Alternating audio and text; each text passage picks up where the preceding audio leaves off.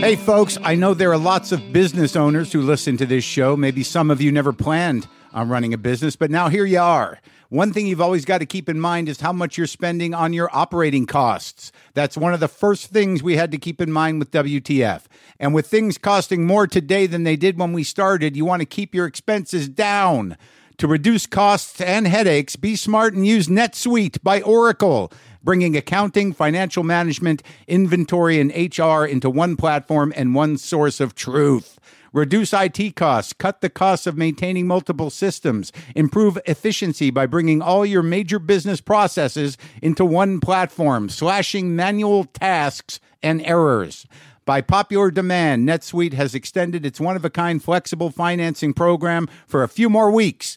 Head to netsuite.com slash WTF for more. That's netsuite, N E T S U I T E dot com slash WTF. Lock the gate!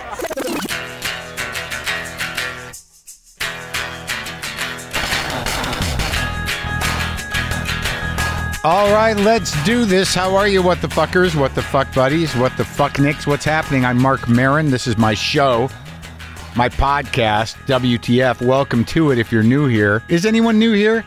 If you could just stand up, please. And you want to say your name and where you're from? Welcome. Nice. Great. Thanks for coming. Thanks for being here. We appreciate it. Always welcome. Always welcome in your house or in your car or at the gym or walking your doggies, wherever you are. Are you at the beach? Are you looking out at the ocean right now, wistfully wondering what's going to happen in the future of this planet? Thinking, like, wow, there's so much water. Why can't we live in it? Wow, there's so much there's so much beautiful horizon here. Why why why can't we find peace and and make the world a better place environmentally and as a species? Why? Look at this beautiful water, this big ocean that has no judgment, that has no point of view other than it knows in its heart in the soul and the the the throbbing core of the planet that it is being destroyed and dumped in and full of garbage because of us. So when you're looking at that ocean, make sure you know that it's looking back at you saying, "You fuck. You're part of it." Yeah, I don't care how you feel all good, you feel all mushy inside, you feel like maybe there's hope or you're reflecting on your life, you ruined it. You did. You did, you and your holding hands with your loved one there on the beach. You fucked it up. You running with your kids at the edge of me. You fucked it all up. And now your kids are going to have to live in it, you fucking idiots. You and your boat, you fucked it. You pulling more fish than you should out of me. Go fuck yourself. Is it worth it? Is it worth it? How many of those oysters are going to turn into garbage? How much of that fish isn't going to get eaten? You think it's just disposable because we make more in this ocean? Good luck with it. Pretty soon, there's just going to be garbage, mutated fucking jellyfish in this fucking inside of me. Yeah, what are you going to do now? Oh, look at the ocean. Isn't it pretty? The ocean is so pretty, isn't it? Makes me feel warm inside. Go fuck yourself, said the great man of the sea, said Neptune, said the deep sea monsters. Go fuck yourself. How's it going? I um I have Lindsey Buckingham on the show today. Lindsey Buckingham from Fleetwood Mac. Uh man, do you realize the impact he's had on all of our lives? Do you? Do you think about it? Maybe not everybody. I don't know who really. And maybe some of you will think like, what's Maron gone soft? No, no, I just I have some recollections perhaps I'll share with you. I haven't decided yet. So Lindsey Buckingham is an amazing guitar player, an amazing singer, and an amazing songwriter. I, and I'm not blowing smoke. That's a reality. That is quantitative, a quantitative reality. It's it's been decided by the world, by the universe, by the ocean. Now, what I didn't realize, like a few years ago, he put out a solo record with a song. Um, I think it was called "Shut Us Down," and it just it it it was part of the rotation in my uh, my post separation divorce mix. Uh, it's a very heavy hearted song, but it made me feel better. Uh, it was comforting, but not hopeful. But I loved it. Like as he's gotten older, he's allowed himself to be expressive with the voice he has at the age he's at, and it's kind of amazing. But going back, like you think of rumors, you think of that fucking record, but like what do you associate with rumors? Like I went back and listened to the solo Buckingham Nicks record, which I happen to have. It's not that easy to find. Um, and I was able to track his his tone because he was. I, the, I, he was the de facto leader of that band. I know it's Mick Fleetwood's band, but that band, for its entire existence, has has sort of defaulted to the guitar player's personality and style. Now, I don't know anything about the Bob Welch years. I, for some reason, I just don't do it. But Peter Green, the blues years, it changed my life. And then if you look at Lindsey's time, which was basically the self-titled uh, Fleetwood Mac 75, 1975 album, Rumors and Tusk, because that's sort of what I stuck with with Lindsey. Now, do you realize how many fucking hits are on that self-titled one, the Fleetwood Mac 1975? Because I don't know where to put these, but you when you start to research these things, you're like, Jesus, man, that record 1975. So how old were you? What was I? 12. It's got Monday morning, you show look fine and and over my head, over my head, and it's sure. I know all those songs. Say you love me and a landslide took that blah and the world turning blue pappy loopy. That's crazy, right? I mean, they're kind of pounded into your head. They're in the wiring. They're all great songs. Yeah, and Lindsey had something to do with a lot of them maybe most of them. I could actually tell you exactly which ones, but we don't need to do that. And then you move up to Rumors, 1977. So at that point, I'm 14. How old are you? Right? You know those songs, right? Of course you do. Don't stop thinking about tomorrow. Go your own way. Go your own way. Uh, never break the chain, never break the chain, never break the chain. Oh, daddy, boop, doo, doo. Gold Dust Woman, biddy, papa, doo, da, biddy, dee. Huge records, mega records. Lindsey was all about, you know, the collaboration, but Lindsey was like at the heart of a lot of that. Christy McVie and Stevie, you know, and then the rhythm section, which is the namesake of the band. But for me, Rumors means Brush Ranch. Brush Ranch was a camp I went to in the Pecos in New Mexico. Okay. I remember that there was a dance at Brush Ranch, and I just had this massive crush on this girl named Karen McKibben. And, you know, I just remember her singing along with secondhand news. And I thought it was so heartbreaking and, and sweet. And I just I just had the biggest crush on her, but I didn't really know what to do. I don't know what to do. And then she ended up like hanging out with uh, Andy Stone. You know, when I was younger, I could never really seal the deal. Uh, I just fell into myself and or, you know, made a mess. You know how that goes. But uh, I do remember that dance at Brush Ranch in 1977. You know, dancing to uh, to Secondhand News, which is not it's a hard song to dance to. But I just remember looking, watching, dancing with Karen McKibben, and she was singing along to it. And the song moved me, but there was something about her singing it that kind of never left my memory. Like there was a depth to it. It added depth to her, and it made me have some sort of strange empathy and uh, and want to be there for that person. But again, it was not our destiny. I don't know what happened to her. It's so long ago. 1977. How long ago was that? Oh my God. So it was great to sit down with Lindsey. He was very accessible and he's a great guitar player, a great songwriter, and a good guy. Great singer. Anyways, uh, his new album, uh, Lindsey Buckingham, self titled, comes out on September 17th. He's going on tour to support the album. And this is me talking to uh, the one and only Lindsey Buckingham.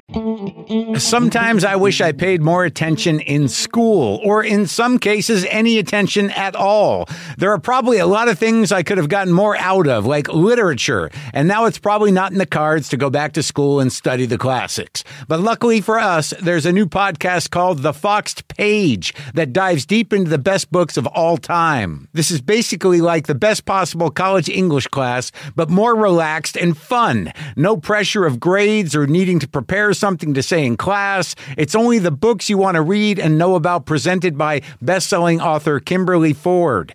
Everything from Cormac McCarthy to Madame Bovary, from classics like Frankenstein to modern hits like Lessons in Chemistry. I love Ireland, but I missed the boat on James Joyce. The Foxed Page has a three-part series on Dubliners, and that's a pretty great starting point. Want to get the most out of what you read? The Foxed Page is for you. Get it now wherever you get your podcasts.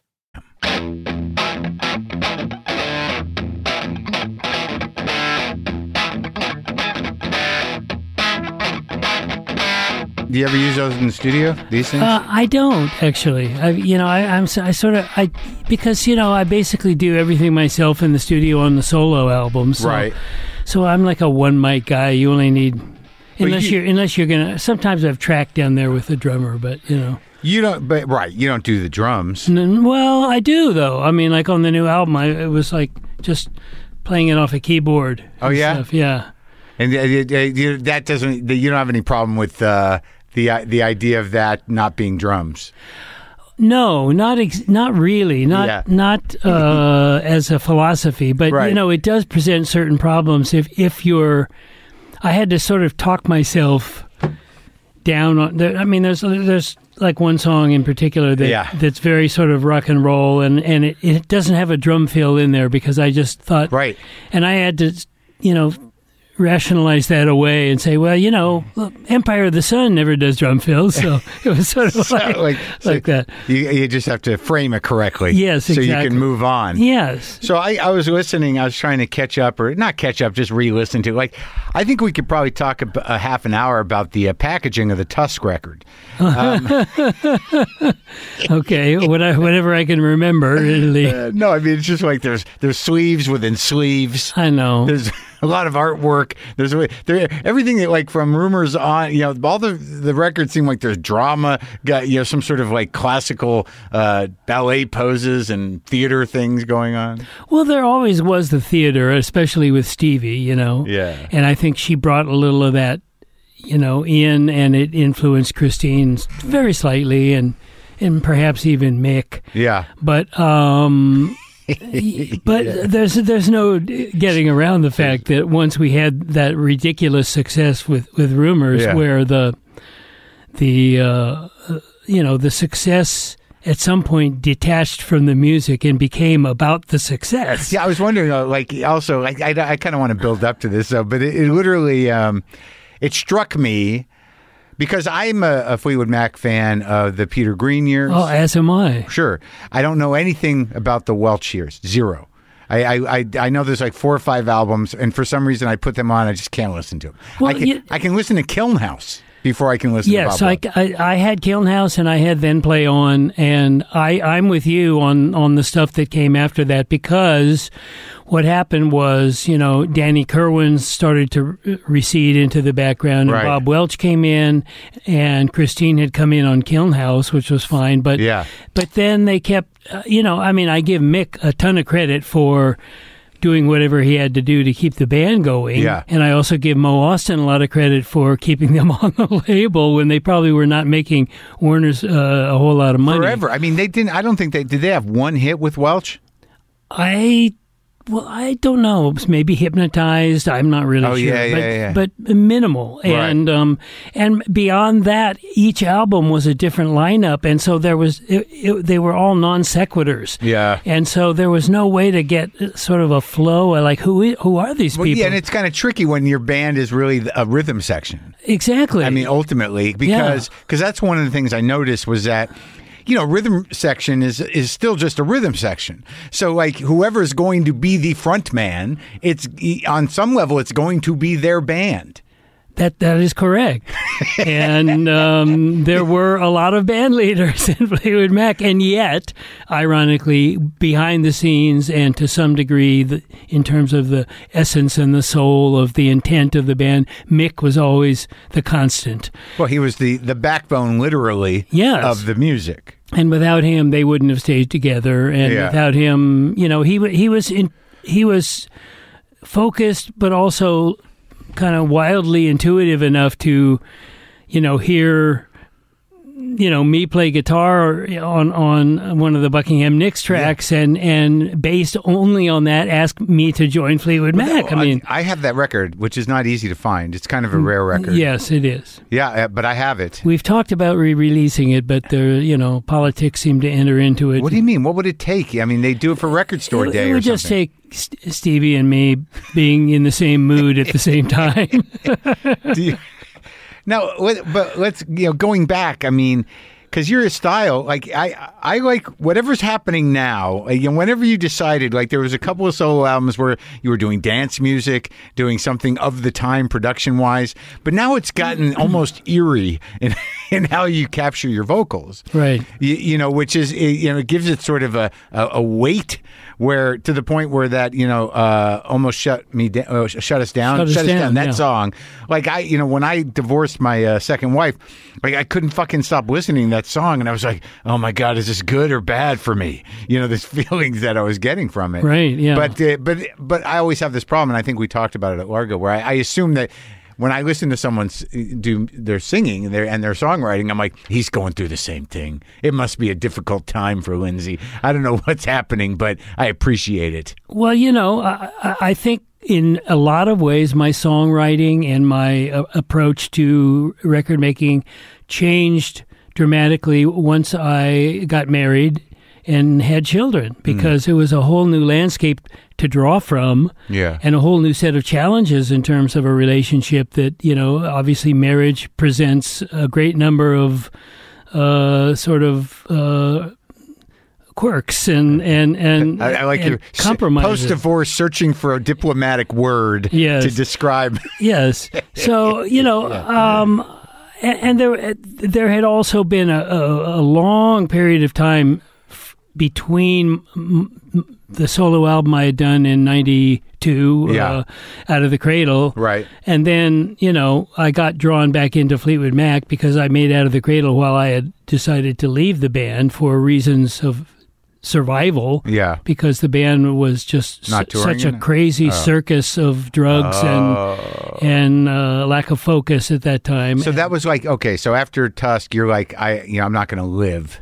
well, you know, I- no, it was it was not after Tusk, and it was it it was after Tango in the Night. Okay. In 1987, and and I did produce the Tango in the Night album, and and we I think we prevailed in making a great album, despite the circumstances.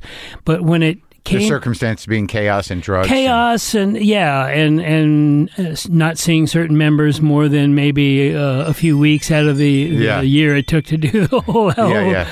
Um, Mick living in a trailer in my front yard. Why uh, was he doing that? well, because he couldn't drive home at night. You know, So, so he had a trailer. You just put it on the budget. You just to put a trailer. Uh, yeah, the budget was was was quite forgiving back then. You know, so you know when it came time to contemplate that scenario and Yeah. and that those challenges on the road, which is usually about times ten what what goes on in the studio. I just said to myself, I got to take a break here. And we, and you had you were married already. No, I was You not married. No, no, no. The uh, marriage uh, didn't come till like 2000. Now, did you like sober up totally or? I um I didn't uh you know stop drinking until uh you know about the time I The joke My- here is, uh, Well, I didn't I stop drinking until. say- Wait, what time is it? yeah right um no no no no it was um about the time my my first child was born. Oh, yeah. and I just you know wanted to be a consistent presence and wanted to uh, I just I just didn't need it anymore I I mean thank God I'd gotten all of that out of my system and I just stopped one day How know. old are your kids now? my oldest and I started late right Yeah, you yeah. know so my oldest is 23 uh, Right. my son and I have two daughters who are 21 and 17 Oh wow! So so Yeah. they're they're through it. They're through the tunnel. They are Okay. indeed Yeah. and boy does it go fast right Does it? I don't know. I don't have any. It's uh, it's crazy because you think of them as these, you know, uh, these little creatures Yeah. that have unconditional love, and then one Yeah. day they go in their room and close the door, and They don't like you anymore for a couple of years. or maybe ever. You never know, depending on the breaks. How was how was how was Europe? Where were you brought up? I was brought up in Northern California. Oh, that's beautiful. Uh, Atherton. You oh, that's nice. Yeah, I mean, having Palo Alto and Stanford there, and all the uh, not just the intellectual uh, bent that Stanford brought to the whole area, but Yeah. also the research that they were doing there. And this all, obviously predates the Silicon Valley. Was your was your father in that kind of world? no, no, no. He was in the coffee business. The coffee pre- Yes. early on got uh, early adapter or what? Uh, how was he in the coffee business? Well, he was. He had a a, a label Uh-huh. um, that that had been started by uh, my mom's grandfather, a label.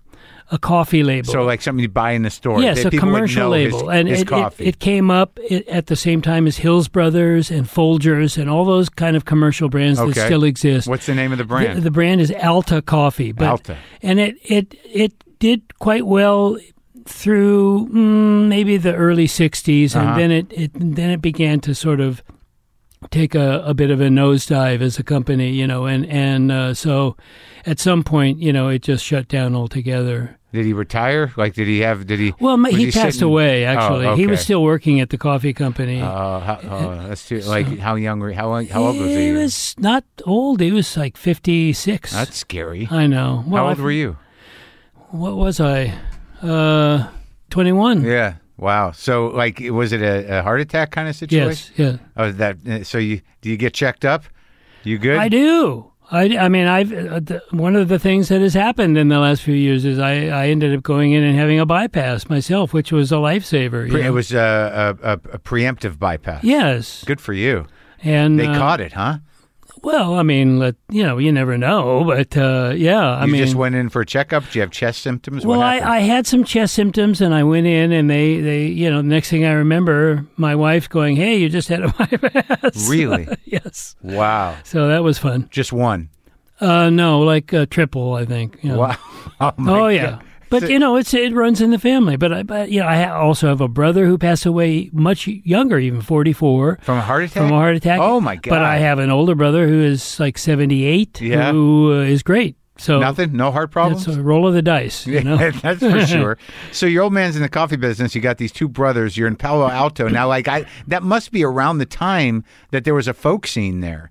What was going on musically for you when you were coming up there? Well, I'm in high school, and and of course, you know, you got to sort of predate that time. You know, my whole interest in music was was predicated on my older brother bringing home Elvis Presley records. Oh, that's the, that's always the, the the portal. It is, and if you're if you're old enough to have, uh, you know, because the music that existed in that you called popular music or the music that was in our household Yes, was music our parents listened to. sure. So you graduated high school when? 1967. Oh wow! So that was like right before everything turned upside down. But you remember when you were a kid, your brother bringing home like the first few Elvis records? Well, or- he he was a huge fan, and he he bought every everything Yeah. from all the great early rock and roll. Yeah. You know, Chuck Berry and Oh, Jerry. Lee Lewis and Johnny Oh, Cash, everything. Yeah. And um, I, I was the beneficiary of that because I suddenly wanted to teach myself to play guitar. you so taught yourself. I did,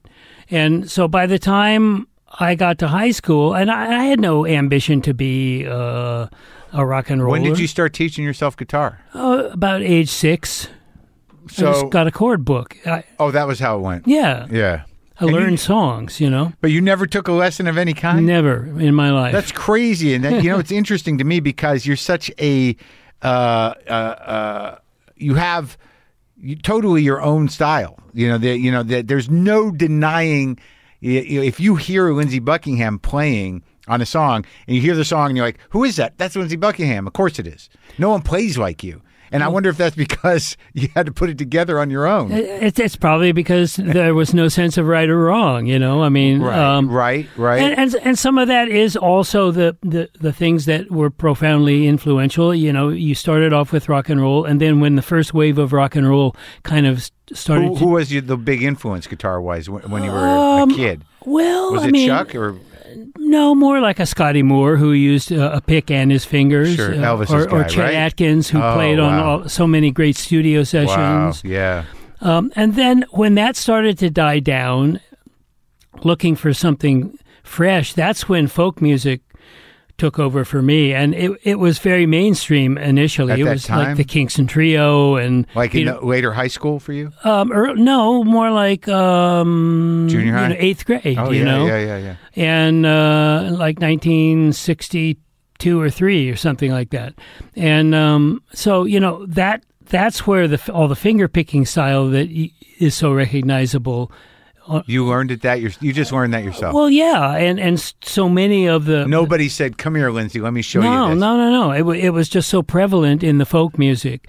And so it was just something, and I learned to play like five string banjo and all of that. And then, of course, the Beatles hit and blew everybody's mind and, and redefined rock and roll and redefined the world in so many ways. It's so weird because when I listen to, even I think maybe on the the most recent record, but certainly in the last few solo records, there's always a few tunes on there that could categorically be called folk music. And there is one in particular that's a cover of, of an old song by the Pozo Seco Singers called Time, which Right. was from, I'm guessing, 1965, maybe. Oh wow, yeah. Is that on the new one or the It one? is. Yeah, yeah. It's on the new one. So, you know, all of that existed for me. I don't know if culturally in Palo Alto and in the Bay Area, it, it- folk was so prevalent, but what was prevalent was obviously what started happening in San Francisco after that. Sure. And so, In you know, the the, Summer of Love and, and the hippies and, and, And you were in high school and the Fillmore. or just out of high school. Yes. Well, and I was never in a band. I never wanted to be. But did you go hang out?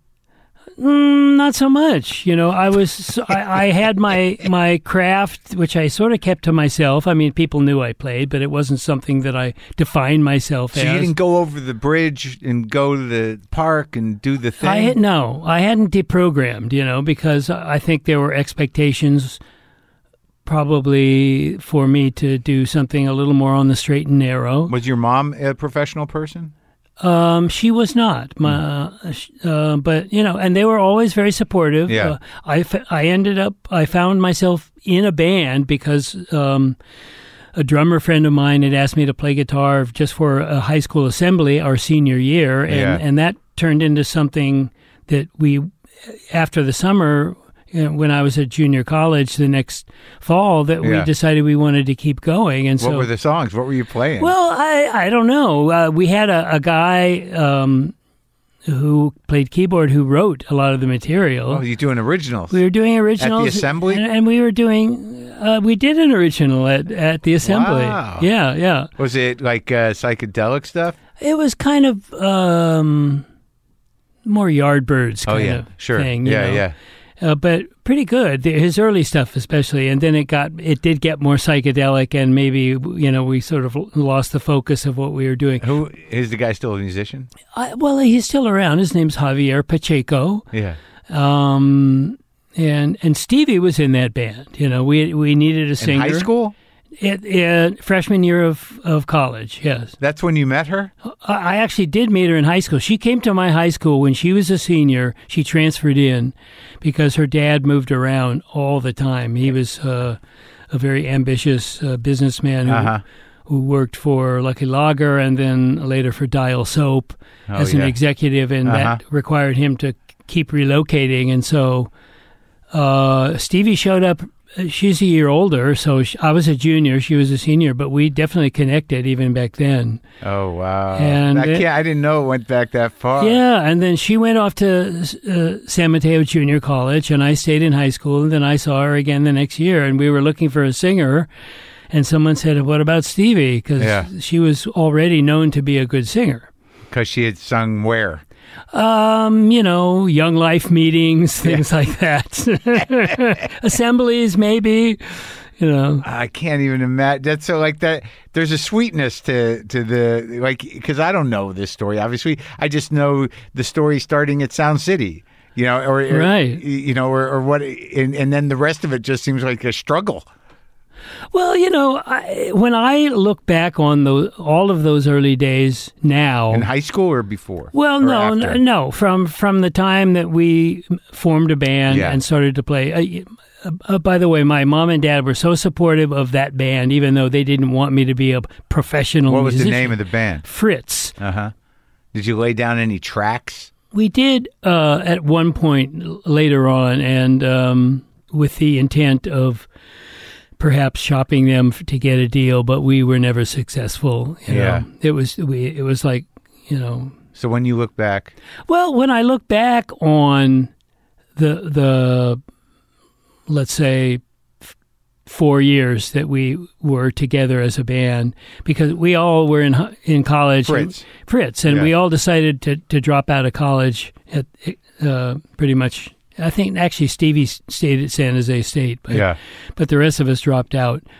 And we were working, you know, every weekend, two two shows a weekend, and we had uh, a guy named David Forrest who was our manager, who was uh, very effective at keeping things going and, and keeping us above water, and was not effective at getting Fritz a deal, and Fritz probably was not worthy of a deal necessarily, but through that, um, some we, we did go down and, and and expose ourselves to some record people, and they in L.A. in L.A. Now, and were you and, and Stevie uh, an, uh, an, in a relationship at this not point? no no only after You were just pals.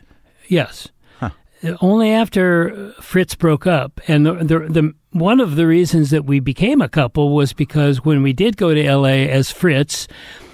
There was not a lot of interest in the band, but there was interest in Stevie and me. Someone saw that there was, you know, something going on with these two here, and so uh, Uh, like a uh, chemistry. a chemistry, or maybe they just sensed that that they heard us singing together, and uh, who knows. Uh-huh. But that drove us to sort of rethink our self identity as a duet, and then we went back up to, to Northern California, and and I we I worked on, and I had never written songs before, but I said I guess I got to start writing songs, so I tried to figure out how to write songs, and Stevie was already a pretty great writer. So I worked on. I, I had gotten with a little bit of money. I had inherited an old four track Ampex four track Yeah. AG 440 four track. Yeah. And I would, uh, I, I took it up to my dad's coffee plant, and, and at night I would drive up to Daly City and I would work doing basically what I still do, which is, you know, doing All the tracks. the Les Paul thing where Yeah. you play everything and you figure out what how to make it sound like a record. Did you have a drum kit up there? no. Oh. But, you know, we, we, we basically got a group of songs and then did the same process with David Forrest in LA and The and- manager Yes, and we did Yeah. get a deal, you know, eventually. for Buckingham Nicks. yes. And so I guess what I'm trying to say is when I look back on all of that leading up to even even the whole Buckingham Nicks time, which on one level was a disappointment because we did this album and it came out and nothing much happened and the the record company and our managers sort of lost interest in us. Yeah. It still led to Mick hearing me the fact is, like, I listened to that record yesterday, and you know, there there are there are ways of phrasing and ways, you know, both musically and lyrically and styles that you know that stayed with you throughout. I Of mean, on on some level. The you know your time in, in Fleetwood Mac was a continuation of a vision that you had established already. Yes, we brought much of what we were at that point, and that was kind of written in stone into Fleetwood Mac. It's crazy to and me. And changed Fleetwood Mac for forever. yeah. So so this record, you know, what was now looking back on it because you know I kind of I try I, I I've talked to musicians ab- about this stuff before. Now, what did you see as the single on that record? Well, that was a problem because Right. there was not a, an obvious single, and um, That's what I was trying to figure out. Like, what what went wrong with this? Was it a promotional problem, or there was nothing that had a, a hook uh, clear enough to call it a well, you- single? You know what was ironic about Yeah. that was that we started playing some dates with opening for other people. Poco is one group I remember in in the South mainly in Oh, Yeah. Florida and in Alabama and r- regional places. And suddenly there was we were starting to get airplay on the radio with the song of mine called "Don't Let Me Down Again." yeah, That happened. That, that, was falls into that realm of like soft rock, right? Yeah. Well, it's actually a little harder. It's, Yeah, yeah. It's, I, I always thought it? it's Got a riff. It goes. Oh, the blues number almost. Yeah, I mean, yeah, it's yeah, kind yeah, of a right. country thing. Oh, yeah, yeah, yeah, yeah, yeah, yeah. Okay. Um, you know, I always thought because it was got, got a lot of play in Florida that Got- maybe, got a little, uh, hook, little southern rock hook. yeah, Yeah. and uh, you know, maybe even Eric Clapton thought of that for Motherless Children you know, a little bit oh, because his they're so, sort of of that. similar. You know, Yeah, yeah. the point is that it, it made it sort of a tough decision to join Fleetwood Mac because we had this sort of sense that maybe something was actually going to happen, and and maybe it would have. But We had to make a, an adult decision if that was something that was even. So that that record comes out in like '73, right? that sounds right. Yeah. So like I can't even like it's really hard for me to think back like though the early 70s hadn't it was still pretty heavy rock, right? Mostly around. yeah. And and how was it how was how were things changing? I mean, what like the- in in terms of your decision to to to to take up Mick on this thing. And at this point you and and Stevie are a couple Yes, we are, but Yeah. we we're having problems. immediately. Well, I mean, we we had had problems even before I met Mick. Yeah. Um, we'd been together quite a long time. It, it seemed fairly effortless, and, and it didn't seem as that difficult. Uh-huh. It seemed like things were sort of leading up to this other thing in, in a way. And When I look back on it, it feels sort of like, uh, you know, we didn't, we couldn't see it. It was right in front of our face, but but Organic? it, organic and and not difficult because we got down to LA as a duet and we did get a deal. We did make an album, and yes, we were in the throes of trying to figure out what to do in you know in a, a sort of post-release environment. But then then Mick shows up. But that record, I mean, you had, you know, you must have, I mean, you had a lot of the the L.A. you know studio crew around that on that record, right? Waddy played guitar, Waddy Keltner on drums. Keltner played a lot of drums. Uh, Ronnie Tutt played some drums. Yeah. Uh, Jerry Scheff So that was all through the label. No, those were people that we gravitated to, um, and I think Keith Olson, who you know co-produced that Yeah. that album, and and again, without Keith, we wouldn't be here because Keith was the one who said, "What? Why don't you? You know, Stevie and I f- figured, well, we, you know, if we really want to get Yeah. ser- serious about this, we got to move from." You know the Bay Area and be in right. L.A. And, Keith was like a big guy, big producer. Well, he was a, a pretty successful producer, Yeah. and but more than that, he was just a really generous guy. Uh huh. And we didn't know him that well, but but he was entrepreneurial, and he was also very human about being entrepreneurial. And he said, "Come down, you can live at my house for a while." Uh huh. And we did. We were there for months. So he knew all these guys. And he, he knew Waddy. He Yeah. introduced me to Waddy, and I, you know I think we sort of uh, sort of threw other names out. did he have that hair then, Waddy? Oh yeah. Okay. He's never had anything else that I've seen. I'm sure when he was, you know, in eighth grade. and what- what did you like? How, what what makes him uh, such an uh, adaptable guitar player? Do you when you play with Waddy, can you define? Can you feel what what his style is? Well, I think he's just someone who um, is like superbly appreciative of what people do and the nuance of what they do. In fact, you know, I, I would say Waddy more than anyone because we used to hang out almost every day back Oh, yeah. back before Fleetwood Mac Uh huh.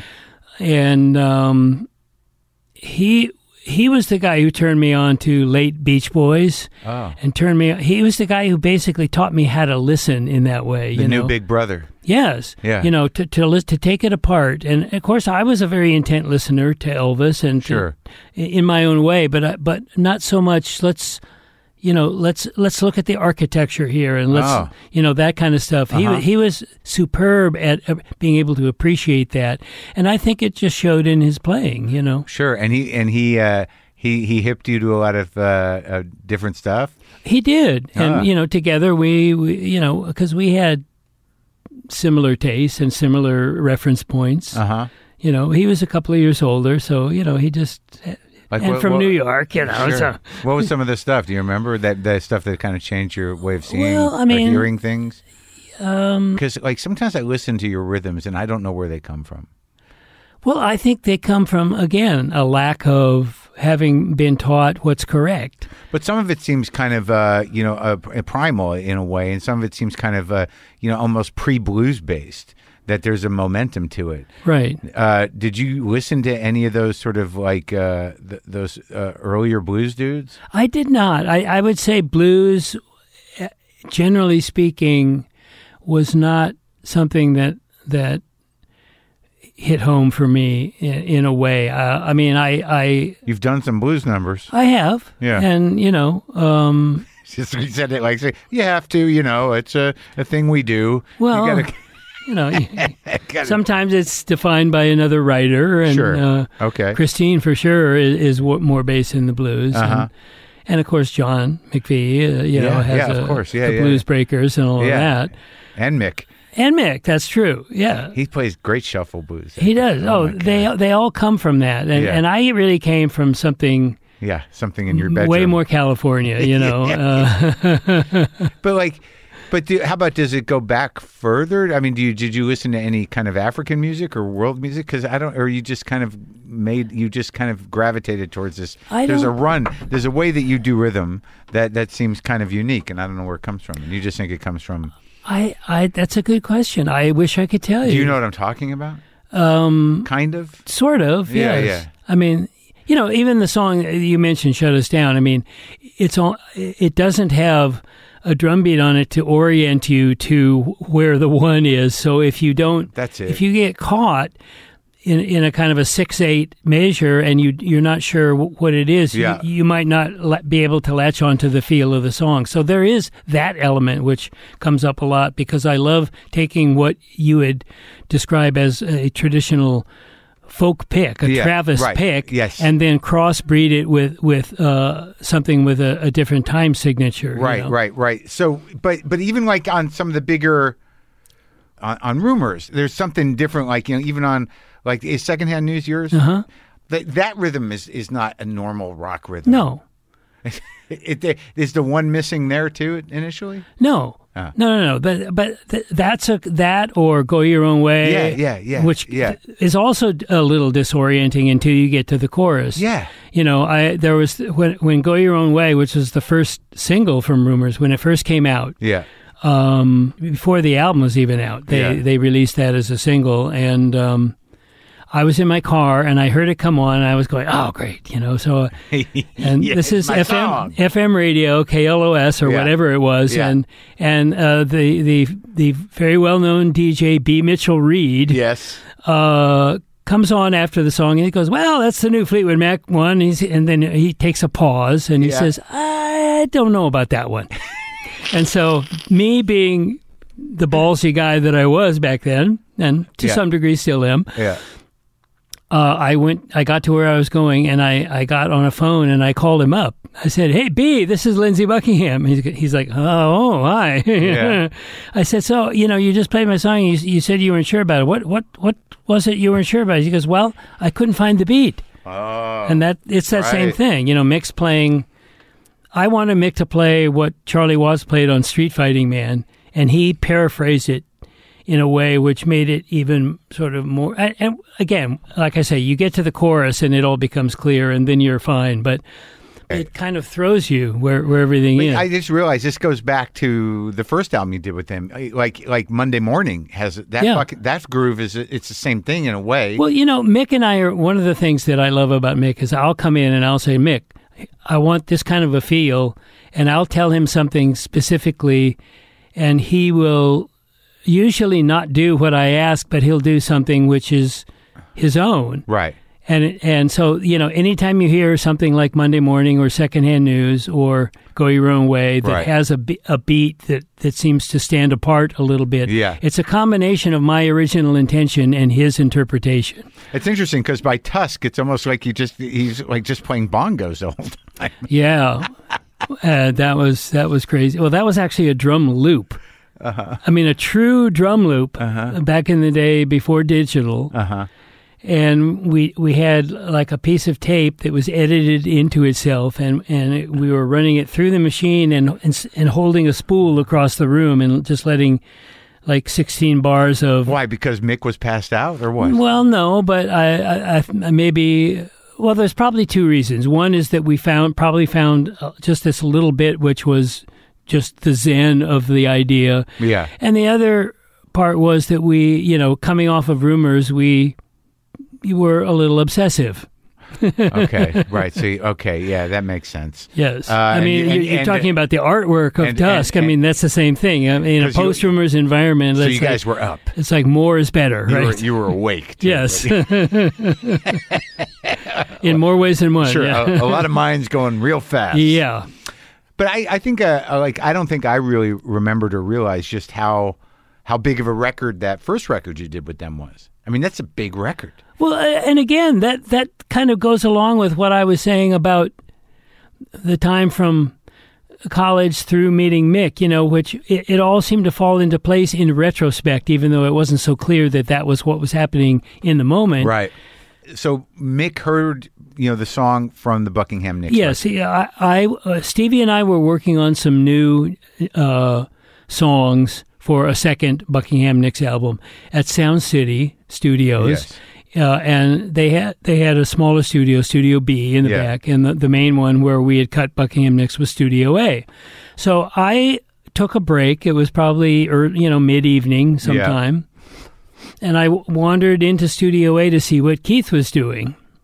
And I, I get close to the door and I hear the song Frozen Love from Buckingham Nicks playing very loud. And I'm thinking, what is going on in there? It's my song. Yes. Yeah. And so I open the door just as my, you know, screaming guitar solo starts, and I look across the con. I see, you know, wave at Keith, and I, I see this very tall, skinny gentleman on the other end of the console, like completely immersed in my guitar solo and just kind of bopping up and down and and with his eyes closed, you know, completely uh, taken with what I was doing. Yeah. So I just sit there and watch this. It's sort of like, well, okay, what? And the song finishes, and Keith says, "Lindsey, uh, it's so weird you walked in. I want you to, uh, I I want you to meet Mick Fleetwood." Yeah. So uh, we talked for a few minutes, and he complimented me on the guitar playing. Mm-hmm. And I said, "Nice to meet you." And I went back to Studio B. I said to Stevie, "Hey, I just met Mick Fleetwood. That was weird." Wow. And then maybe a couple of weeks pass, and then I get a call from Mick uh, because I think in those two weeks, suddenly Bob Welch had decided that he wanted to leave Fleetwood Mac. And Mick, in, in the same spirit of keeping the band going, you know, non sequitur or not, um, calls me up and says, Would you like to join Fleetwood Mac? And, you know, I'm not sure if it was right away or if it was maybe the second call, but I eventually said to him, uh, you know, I think I talked to Stevie about it and we sort of weighed the pros and cons. And Uh-huh. then I, I talked to him again and I said, uh, yes, we would, I'd love to join, but you're going to have to take my girlfriend too, Which he did. which he did to his, uh, to his credit. And, you know, took and, her in and two also, ways, I guess, right? Yes, uh, very much. Yeah. Mm-hmm. And also to Christine's credit, you know, who- who was the sole female in the band, and she, the fact that she was so open to it. And I'll tell you, after listening to those, those records, and and also like Christine McVie's solo record, the first one, right? she's phenomenal. Oh, she's a, a true musician. Yeah, Yeah. I mean, like, and I listened to some of the record you did with her. Uh, was, Right. That wasn't that long ago. No, a couple of years ago. Yeah, like like it's it's odd that you know coming out of listening to these things, I'm more attracted or more moved by your voice and her voice than ultimately I'm. Yeah, I mean Stevie's great, Right. But I, I you, there's a nuance to you guys that is different. Well, we, you know, that was a really fun album to do with with Christine because we, you know, we, it just put us in a whole other context. the solo one from a couple yeah, years ago. and yeah. and she had, you know, she only had like maybe three songs that were sort of written from the ground up, and hmm. everything else she she needed more material. So I kept giving her demos of stuff of mine where I'd done the chords and maybe didn't have words, but had hummed an idea for a melody, and I said, "See what you can do with this," and she would invariably come back with something just really transcendent. You know, where she would her sensibilities would became so uh, apparent and something that I appreciated even more when I saw what she did to a rough idea of mine and how she Oh, wow. articulated it Yeah. totally in her own way. So you know? like you had a n- whole new appreciation of her even after working in the band with her for so many years. Yes. Oh, very much so. And and I think she had an appreciation for, you know, because the band is rife with politics, still is, but it w- was then for sure. So when you when you first get in there, and y so you you and Stevie decide to take the offer, Yes. and you immediately start writing and working with the whole band, or you've got songs you've already. Well, that written? was that was the beauty of it. Was w- once again, we, you know, at every turn, it seemed that we were prepared um, because we had. Uh, I had, you know, brand new material that we had worked on, that Yeah. I, and that I had demoed out on my four track uh, of mine and of Stevie's. So you know, every song on that first album had had been worked out and demoed by me before we uh, had joined the band. on the self-titled, like Monday morning. Monday morning, all Yeah. of them. Wow. Um, World Turning. Um, World Turning, that like that one's that's that's that's like a blues song. yeah. Oh yeah. Yeah, I love that thing. Yeah. And uh, What is it? well, like I know. I mean, that's that drop D thing. You know, see that walks the line for me between blues and folk because Yeah, it's yeah, got the, sure. the same drop D you've got in the chain. You know, Yeah, oh, and yeah, that- yeah, yeah, It's yeah. it's sort of eh. Could, Yeah. could be Steve Stills. It could be any. Yeah. You know, it could be any number of things. Yeah, So uh, but it was a hit. it was, Yeah. and so yeah. I mean, So But- that's how it started. You you were you walk you got you we were lucky to have all that stuff ready to go. and now how does that start? How does that work at the beginning? Because as as I told you, I was was listening to this stuff. It, it was clear that you were sort of like the de facto leader of the band. Well, you know what's funny was we we started rehearsing Yeah.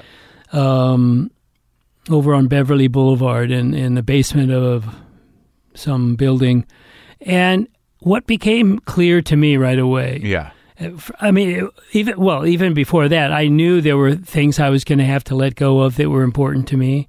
Um, maybe a lot of my guitar style that you you would find on a song like "Frozen Love," the Yeah. picking and the Yeah. you know the lead playing. Why was that going to have to go? Well, because there was an existing sound that that was there. There wasn't enough space for a lot of that. Was there? Well, there really was because you had John, who was who was quite a melodic and uh, uh, liked to use a lot of notes. You know, he, John's two main influences are uh, Paul McCartney and uh, who's the other one? Who's the great Charlie uh, Mingus? Mingus? Yes.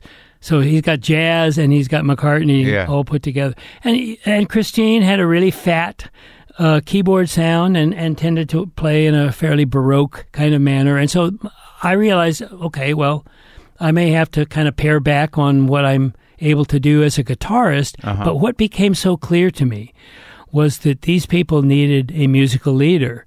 Right.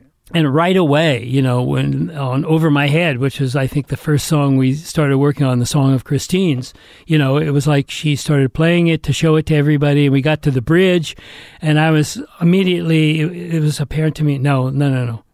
We're not going to do that for a bridge, you know. Yeah. So we changed, you know, changed the bridge to other chords, Yeah. other melody and and so from the, the, the first day, I, I was that was clear that that was going to be probably my most significant role, and it's arguably the the role that has remained the most significant for my whole period in Fleetwood Mac. Sure. And and I think significant for them too as a band. Well, one would hope, yes. Yeah, obviously. I mean, like, you know, because I, I watched that documentary on Peter Green, and, you know, it was clear that, you know, they, whatever the deal was with Green's ego and naming the band Fleetwood Mac, but, but, you know, he was, and I think John and Mick had a great time playing with that guy, probably because it was, they were young and that was the, the blues time And he was, he was brilliant. Amazing. Yeah. Yeah. But, you know, he was driving that band. Yes. I think your ability to step into that role with some confidence is what makes all the difference. I mean, it could have floundered. And and also being willing to concentrate on what was needed for the big picture and not necessarily looking too much at what was needed for myself, you know. Right, but you were just doing what you do, and it just happened to be a great fit, and then, then the sound become defined by your songwriting and the guitar. That's right. Yeah, And so, you know, it, it was uh, uh, again, it, it, it was crazy that we we get through and we we complete that album, and as you point out, that it was so successful because The first one. yes, because uh, again, it, it just seems like okay, that was pretty easy to do. Sell it surprise- sell four million albums. You think that's easy to do? I mean, today it's not, but Did it surprise everyone? I think it may have. That was the biggest record they ever had, wasn't it? Yes, and but, but you know there was um I, I I'm not sure if it surprised the record company, but I I, I, But I have to assume it Christy, did. I'm sure, but again, you ha- you give Mo Ostin a lot of credit for keeping the band on the label until we showed up. When they weren't making a, a ton of money for the band, and they it certainly wasn't anything you could hang your hat on in terms of style, album to album. Yeah. And yet, intuitively, Mo would was must have been saying, you know, there, I think there's something here. I'm not sure. I'm just going to let it simmer for a while, you know? Yeah. and, and that kind of autonomy, Yeah. e- even if you have people with that kind of intuition today, the, the autonomy to, to be able to act in that, What was his position at that time? he was president. Of Warner? Warner. Yeah. Yeah. Yeah. So, you know, I give him a lot of credit too. But, but yeah, were, were they surprised? Uh, who knows? I, we certainly, uh, I mean, it's sort of like talking about rumors. You can say, well, we, we think this is going to be successful, but in the context of a brand new group and where, where you had maybe John McVie saying, well, you know, listening to this sort of quote, California album we've made, you know, with these two new kids that Yeah. just joined the band. And Yeah. his, his, what he said to Mick was, uh, it's a long way from the blues. and he wasn't wrong. And, and you know, but so maybe there was a touch of ambivalence about what it was, but I don't think that lasted very long. You know, So when did like when did it start? So after you do the first record with them, so when does it start getting contentious? When does you when does Stevie when do you and Stevie break up and Mick starts dating her and the cocaine? When does it all start happening? Well, I, let's see. Um, uh, Stevie, as I said, Stevie and I had been having some problems even before we joined Yeah. Fleetwood Mac. Yeah. Um, she'd been, you know, we we'd sort of. She, it, there had been disappointing things that had happened, and then, and then we'd come back together. Yeah. Um, but what had happened was that I think she sort of mentally had one foot out the door anyway by the Right. time, we, uh, because of that, Yeah. by the time we joined Fleetwood Mac. And we joined Fleetwood Mac, which is ironically Stevie and me as a couple, Yeah. and John and Christine McVie as Right. a couple. Yeah. And they are in the process of, of getting a divorce.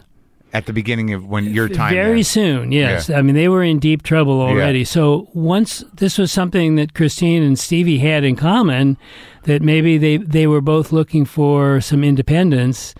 And so um, it didn't take too long after leaving the band. I mean, after joining the band to uh, to uh, have things come to a head with Stevie and me. Uh-huh.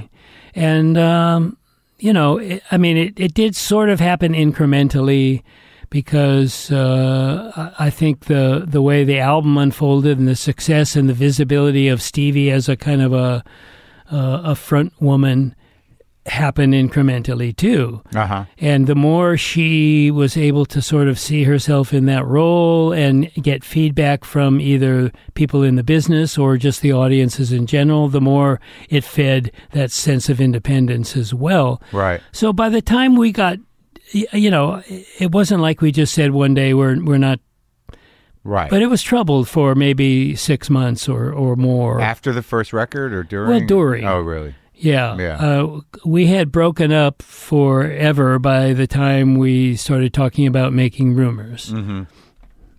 And there did that, but did it? And she was dating Mick, right?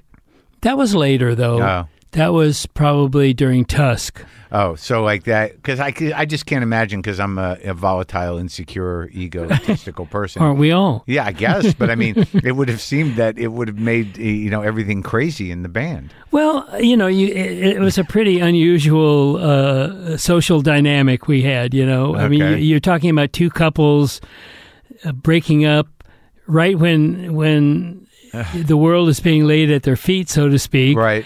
and having to navigate that emotionally and logistically and, and everything else. I mean, it, it, it, you know, you had to compartmentalize your feelings. You had to kind of always, always be pulling back and, and looking at the bigger picture. Do you think it fed the the music? Uh, oh, the, no question.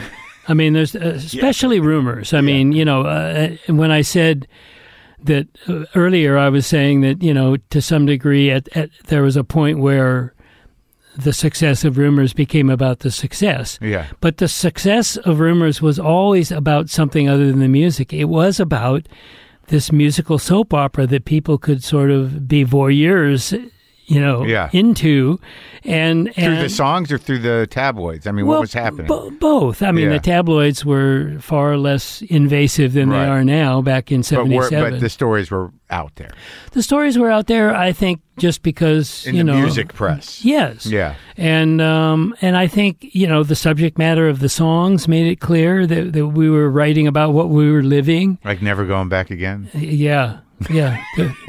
Boy, was was that an illusion? Ew. Wow. Go your own way. Yeah.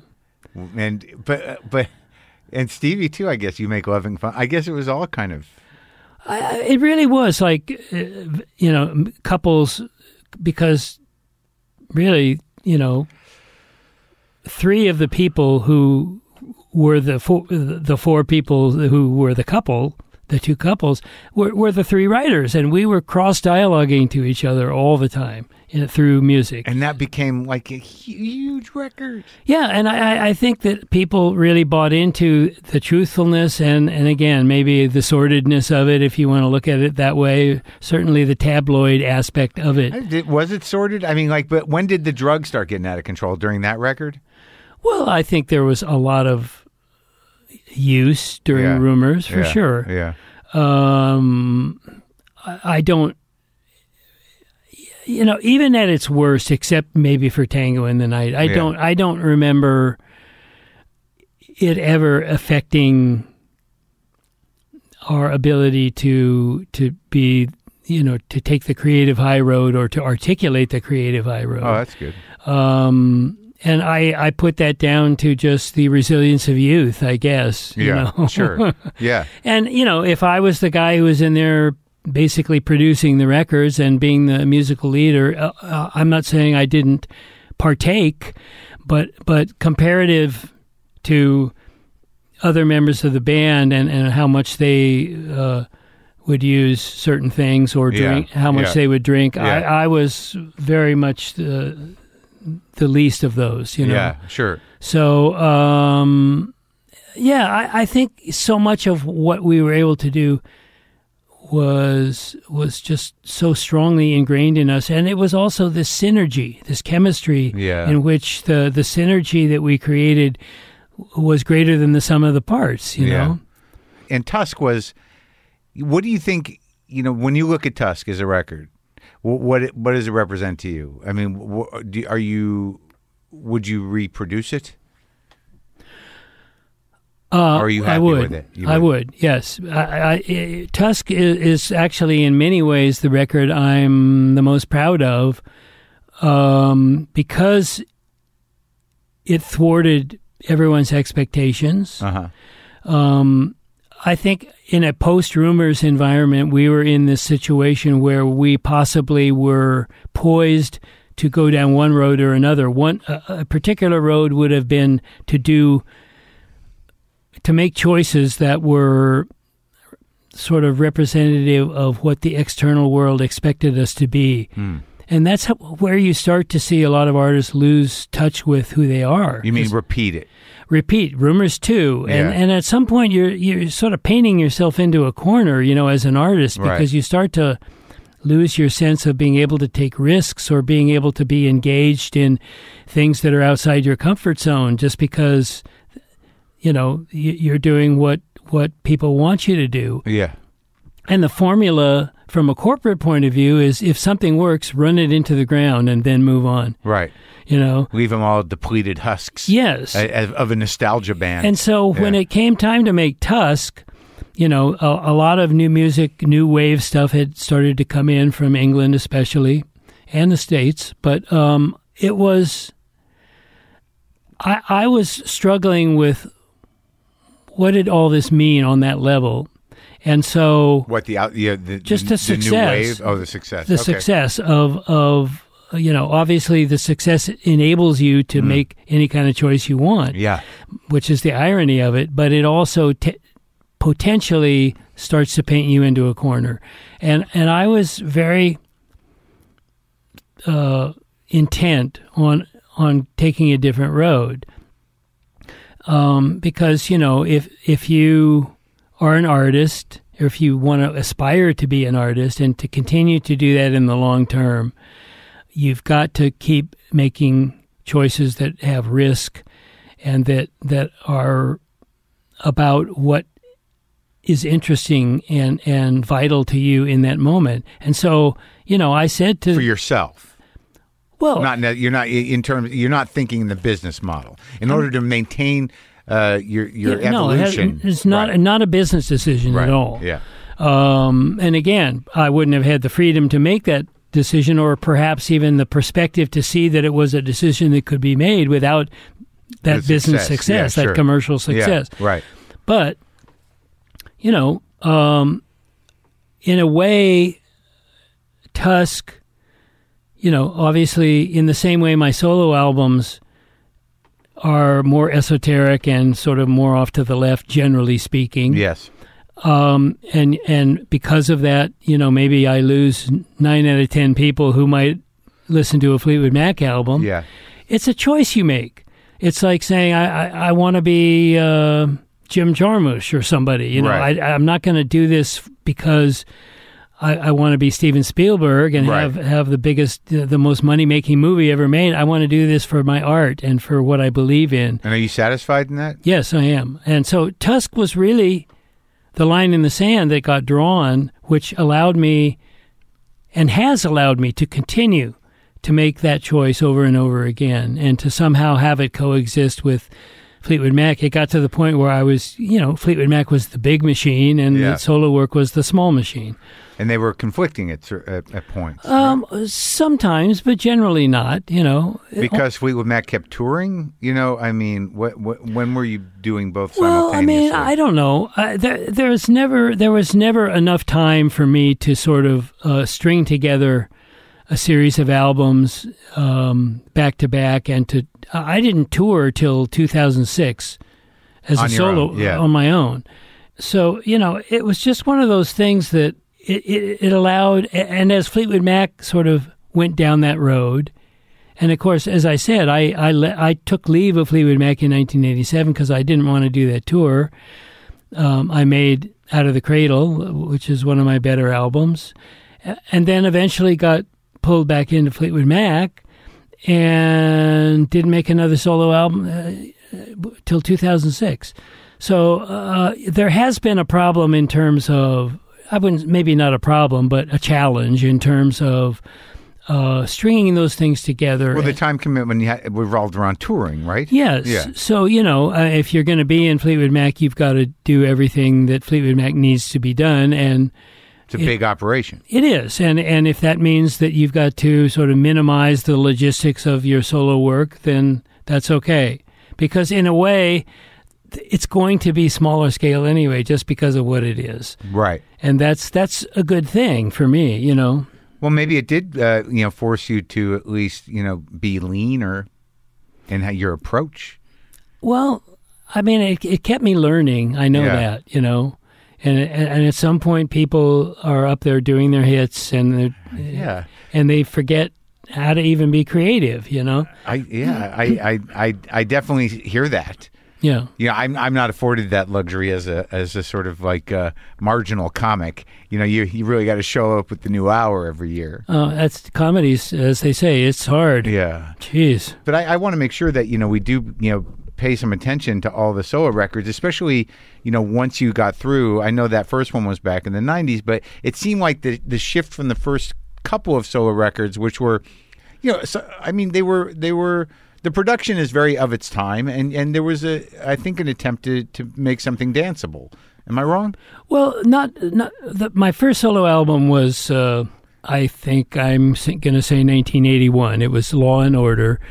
That was not really so danceable, but, the reason that I even started making solo albums was because the band had gotten very drawn into the whole Tusk idea. Yeah. They were a little bit wary of, of doing it in the beginning, but they got completely drawn into it Yeah. by the time we got done. But right. Oh, they loved it. they loved it. Yeah. But when it did not sell close to 16 million copies, I think it probably sold four or five, and it was a double album. So still, it, Uh, Mick came to me one day and he said, Well, we're not going to do that again. Meaning, you can't go to your house and work on tracks by yourself and bring them in and have us play over them, which is what I did.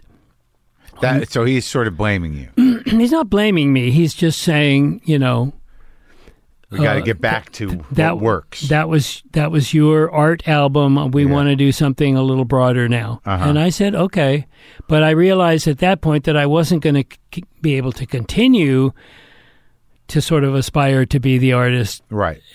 unless I started making solo albums. So Right. so um, that first one w- wasn't really so dancey. The the second one was called Go Insane, which was a couple of years later. Yeah. And that was a little bit more. The the Linn drum machine had just come in Yeah. and I had an There's a synthesizer presence. yeah, too. there's I had this eight bit Fairlight, which was Yeah. uh, very new, and also uh, working with different people. Whereas uh, on that first album, I'd work with Richard Dashut, who is one of the co-producers From that Fleetwood we had Mac, yeah. Fleetwood Mac. Yeah.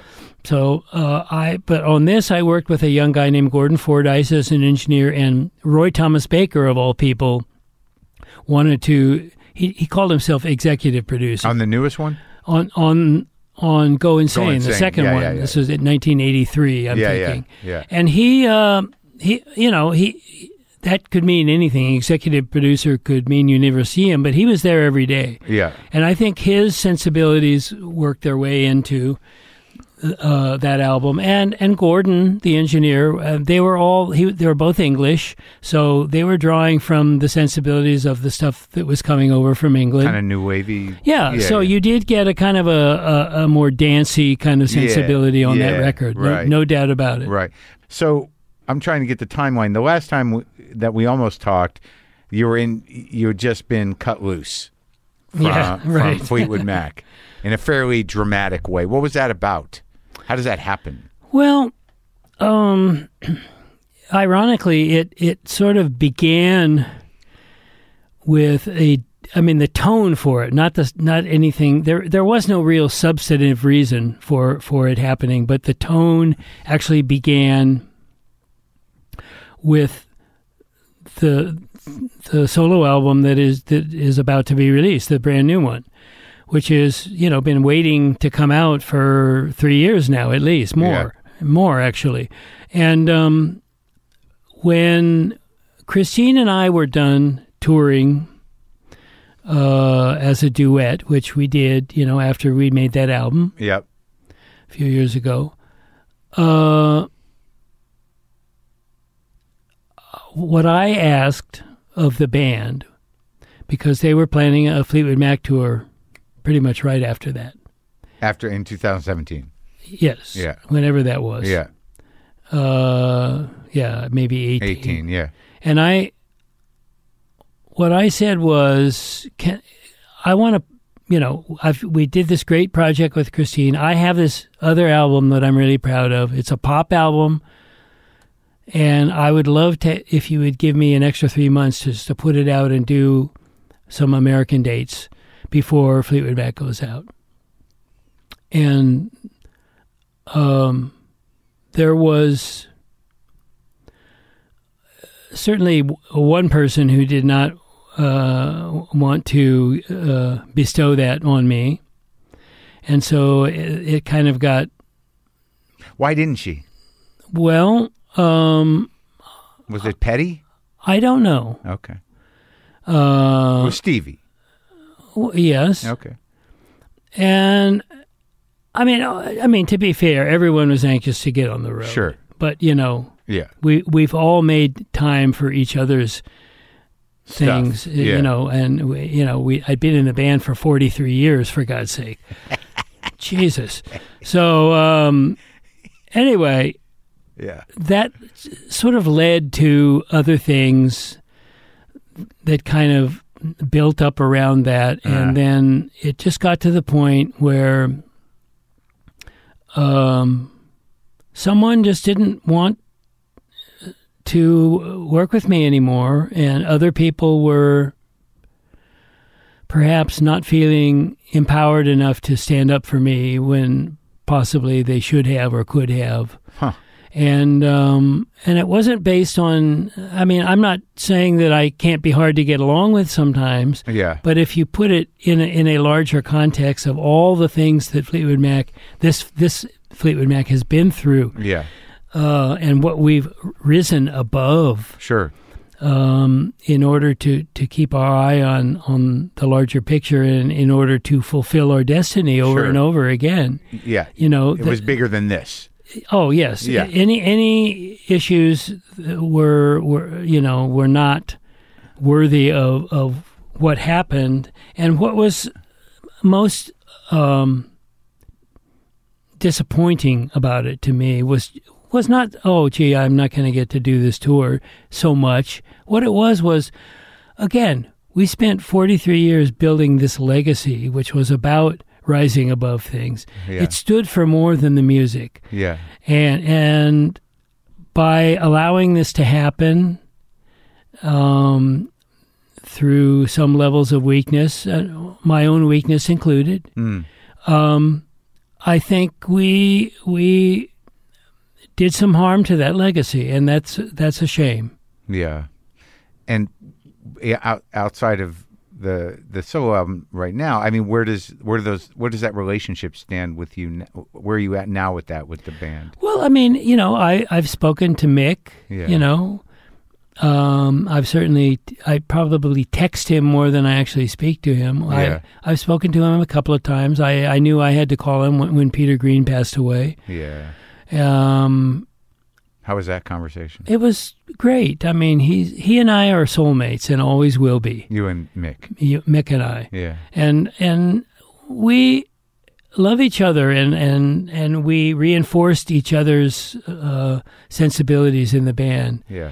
and so you know i'm sure uh, it's my sense that you know pretty much everyone w- would love to, to to see me come back if Right. we, if that was doable but i you know i don't know if it's doable or not So now you have this, like, like for instance, you went through a divorce. Well, Right. I, it's not actually. It's not. We have not divorced. Okay, okay. We we uh, we filed, Okay, okay. and we're. It's sort of a work in progress. All right, I, And I'm I- not. I'm just. I, I was just using it as an example. no, I wasn't- mean it, yeah. that that information was certainly out there, Oh. and but we have not signed any Okay. divorce papers, and and I I would say, you know, there's probably some chance that we will work this out. Okay. you know. Well, I, I guess my question was really leading to okay. So you you were going through things. You had heart uh, the, the Yes. surgery. Uh huh. Now, does does Stevie call you? No. Wow. No. I mean, she did when I had my bypass. She did uh, text me or email Oh, she me. did? Yeah. and Okay. Wished me well, and and that was nice. Well, that's good. That would have been sad to me. Yeah. Yeah. No, no, no. It's fine. Okay. I mean, I want Stevie to be happy. So Yeah. you know. Yeah. So it seems that you uh, on on your own, you know, starting with that record that you know moved me so much, the Under the Skin record, have really you know picked up where you wanted to go after Tusk in a real way. Like continue to take chances. Yeah. Continue to really so because like the way you sing now, I've never heard anybody who who is such a, a distinct and powerful singer as you are, you know, evolve your voice appropriately to what you you you seem to see as your limitations as you get older. Right. And like and you do it with such uniqueness and you do not hide the voice. I find it very impressive. Oh, thank you. Do you feel like you are doing the work now that you you you do you feel I- I- invigorated by the chances you're taking?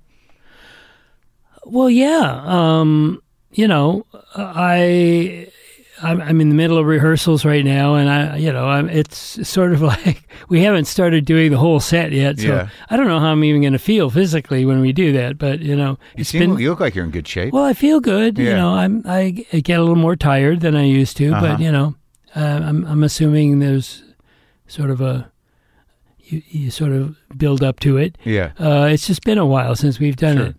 Who's your band? Um, well, I a lot of people that have been backup for Fleetwood Mac and uh, people I've known for years and Oh, yeah? years. There's a guitar player named Neale Heywood who is brilliant. Uh, keyboardist and guitarist named Brett Tuggle. Uh huh. Uh, a keyboardist and uh, sort of uh, computer programmer named Mike Kianka, and uh, a drummer named Jimmy Paxson. Oh, great. And that's it. Ah. Yeah. So like a, a tight, uh, tight outfit. It's a tight outfit, you know, Yeah. and we we're uh, we're having a ball so far. But in when you make these records, like this last one, you you when we were just talking, you called it a pop record. Well, more so than some, yes. And so, and your expectations of it, you know, uh, you know, given that we've established that you, you know, are an evolving artist, and you know, it doesn't become about money or necessarily about hits. What is it that you expect out of the work now? Not a whole lot, you know. I mean, y- y- you, you figure you, X number of people who, with the right ears, are going to hear it. Yeah.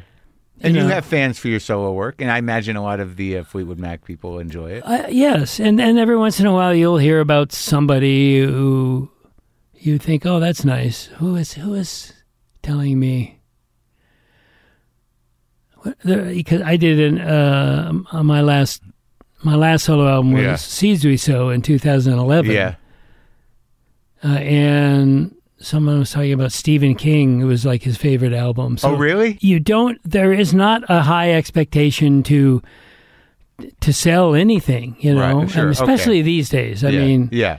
you know i mean if you used to if my albums used to sell 350,000 copies you know what what is the equivalent of that in today's market 35 Yeah. Yeah. you know some i mean Yeah, so yeah. You, you you can't really put that in there i mean So you do, but the touring means something.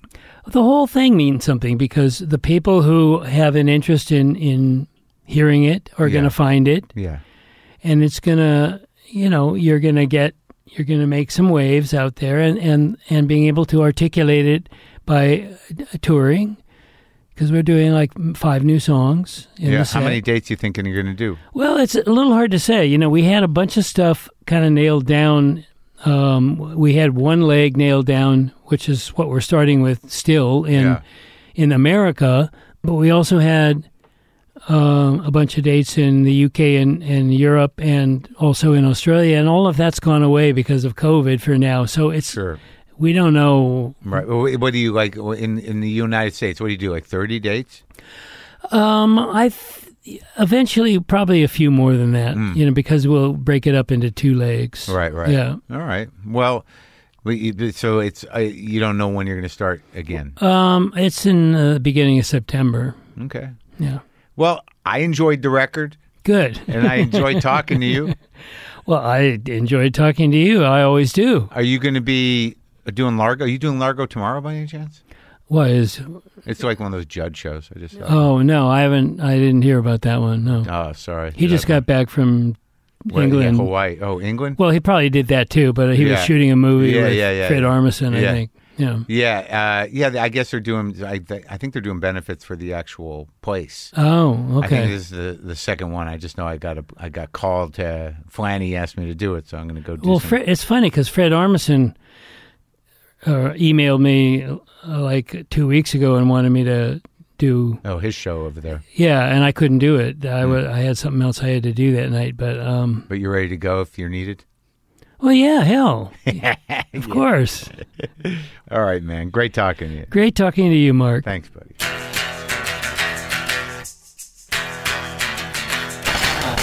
That was a great talk, wasn't it? Lindsey Buckingham. The new album comes out September 17th.